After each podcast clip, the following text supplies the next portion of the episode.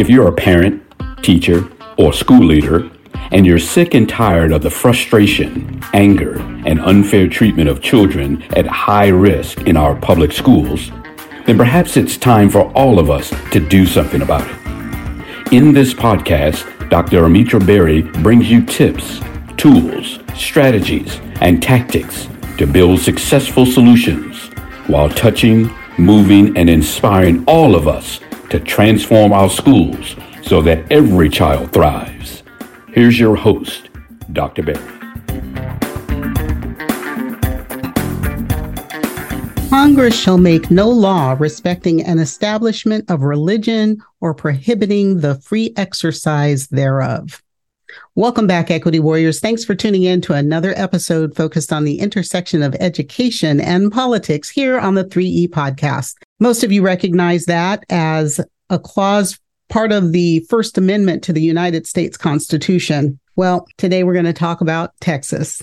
I'm sorry. I know. Again, what has happened is that Texas has passed a law, SB 763, that is requiring school boards or allowing school boards to use chaplains instead of counselors in their schools. Chaplains who don't need board certification, who don't have to have any background in mental health care, who don't have to have a credential to work with children in our public schools. They just have to pass a background check.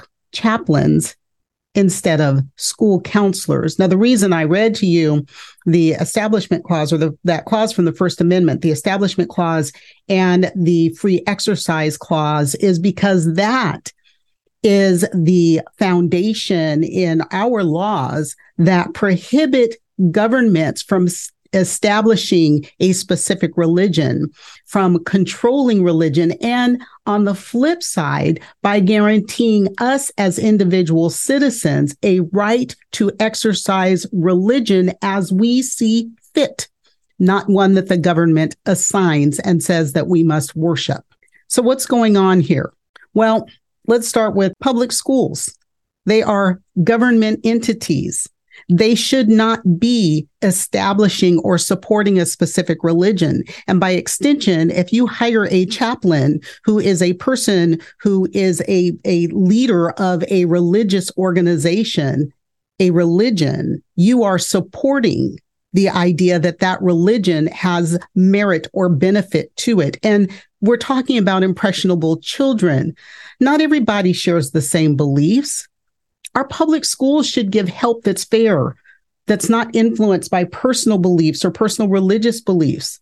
Now, it's going to be really hard. Those of you who are people of faith, it's a natural to talk about your own religion and make those connections, your religious beliefs to your lived experience, to the way that you think and you feel.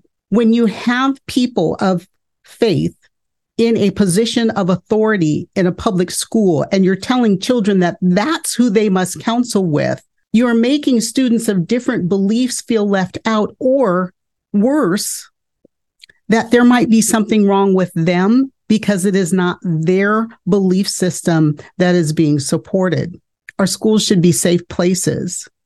Every child should feel respected. Every child should feel included. And if you're going to be mm-hmm. validating belief systems, then you should validate every single child's belief system, not just the one. Pushing religion isn't cool. And pushing one religion in a school is even less cool.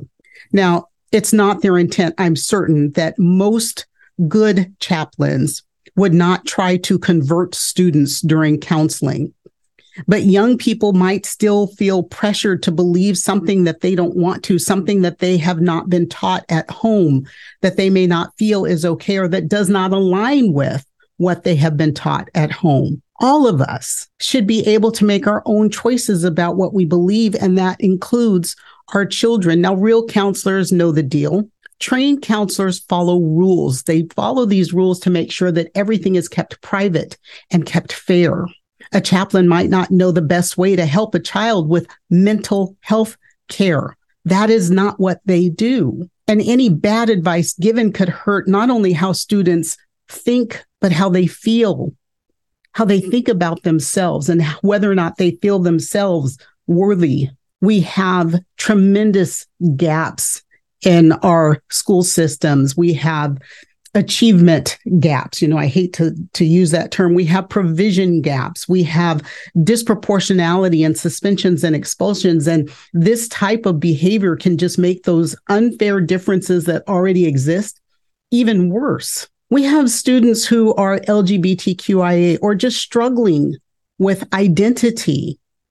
If the only person that they can counsel with when they are struggling with a mental health issue that is related to who they are or or they're struggling with their identity going to a religious chaplain at school to get your support isn't necessarily what these children need. Particularly since we are talking about Texas where gender affirming care is not acceptable. So you want our children who are LGBTQIA or trying to find and reconcile their identity to go to a religious person to help them with that. I don't think that the chaplains will understand, no offense to the chaplains, the majority, especially here in Texas, again, look who we're talking about. They're not going to understand what these children are going through. Our kids have a lot of problems to face already because of who they are and what is happening in this world that they live in. And this can just make things that much worse.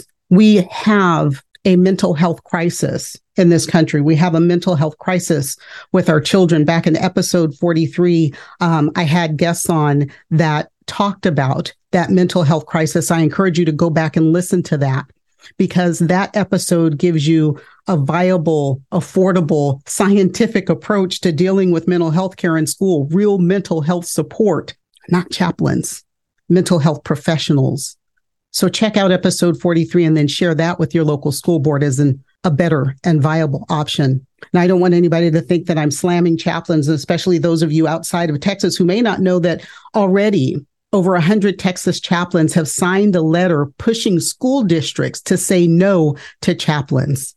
They don't want to be in our schools. This is a political issue, folks. It's a political agenda. And we already know that when these crazy things that Texas and Florida do doesn't stay isolated in Texas and Florida. It's coming to a state near you. Remember, not everyone has the same beliefs. Pushing one religion isn't right. Real counselors know what they're doing.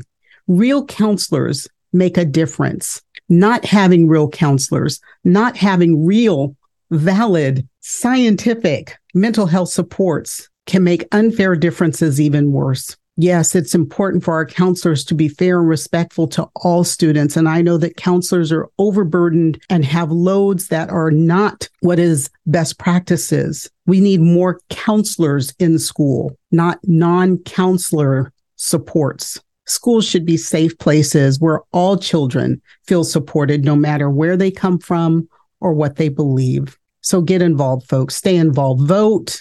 Remember, this was a state legislature that passed this and a governor that signed it.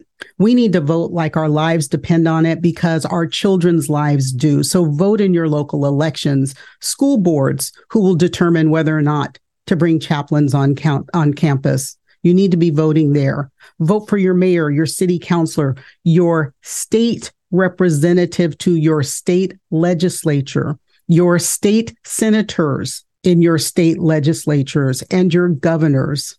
Start attending those local school board meetings, find out what's going on, advocate through social media. Follow me across my channels, like, share, subscribe, post, repost, and continue to join me every week. Remember to connect with me on social. Those links are down in the notes and send me your questions, topics, and requests to info at askdrberry.com.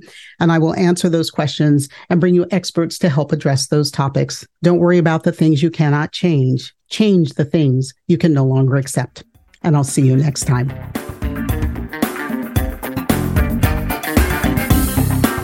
That's it for today's episode of the 3E Podcast.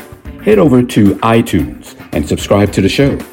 One lucky listener every single week that posts a review on iTunes will win a chance in a grand prize drawing to win a $25,000 value private VIP day with Dr. Berry herself.